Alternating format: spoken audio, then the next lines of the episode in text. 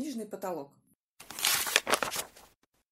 Здравствуйте, с вами артист, поэт и писатель Алексей Левшин. Я прочту вам замечательный рассказ-фельетон Михаила Афанасьевича Булгакова «Египетская мумия». Рассказ члена профсоюза. Приехали мы в Ленинград в командировку с председателем нашего месткома.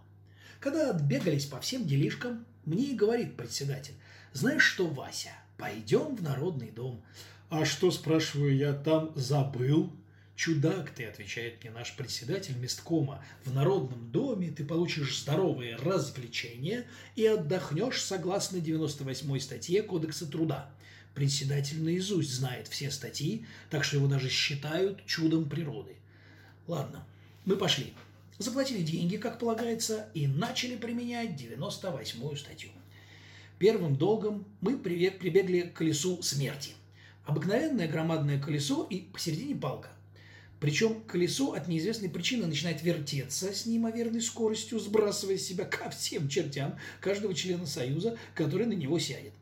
Очень смешная штука, в зависимости от того, как вылетишь. Я выскочил чрезвычайно комично через какую-то барышню, разорвав штаны. А председатель оригинально вывихнул себе ногу и сломал одному гражданину палку красного дерева со страшным криком ужаса. Причем он летел, и все падали на землю, так как наш председатель месткома – человек с громадным весом. Одним словом, когда он упал, я думал, что придется выбирать нового председателя. Но председатель встал, бодрый, как статуя свободы, и наоборот кашлял кровью тот гражданин с погибшей палкой. Затем мы отправились в заколдованную комнату, в которой вращаются потолок и стены. Здесь из меня выскочили бутылки пива «Новая Бавария», выпитые с председателем в буфете.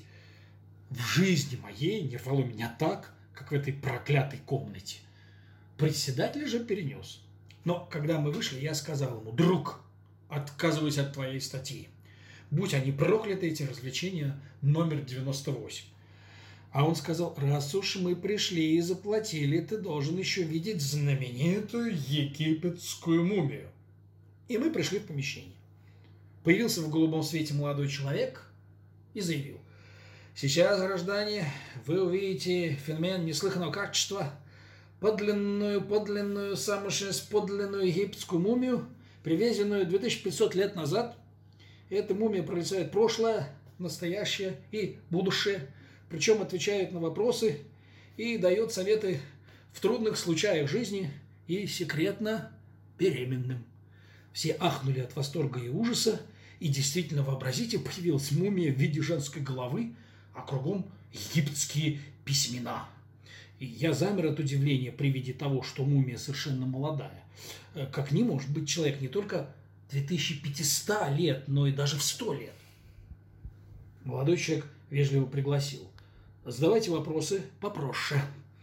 И тут председатель вышел и спросил: «А на каком же языке задавать? Я египетского языка не знаю». Молодой человек, не смущаясь, отвечает: «Спрашивайте по-русски». Председатель откашлялся и задал вопрос: «А скажи, дорогая мумия, что ты делала до февральского переворота?»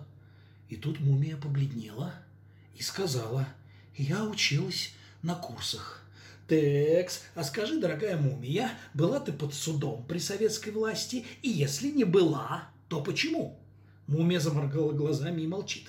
Молодой человек кричит: «Что ж вы, гражданин, за пятнадцать копеек мучаете мумию?» А председатель начал крыть беглым: «А, милая мумия, твое отношение к воинской повинности?» Мумия заплакала, говорит: «Я была сестрой милосердия». «А что бы ты сделала, если бы ты увидела коммунистов в церкви?» «А кто такой товарищ Стучка? А где теперь живет Карл Маркс?» Молодой человек видит, что мумия засыпалась. Сам кричит по поводу Маркса: «Он умер!» А председатель рявкнул: «Нет! Он живет в сердцах пролетариата!» И тут свет потух, и мумия с рыданиями исчезла в преисподней. А публика крикнула председателю: «Ура! Спасибо за проверку фальшивой мумии!» И хотела его качать. Но председатель уклонился от почетного качания, и мы выехали из Народного дома, причем за нами шла толпа пролетариев с криками.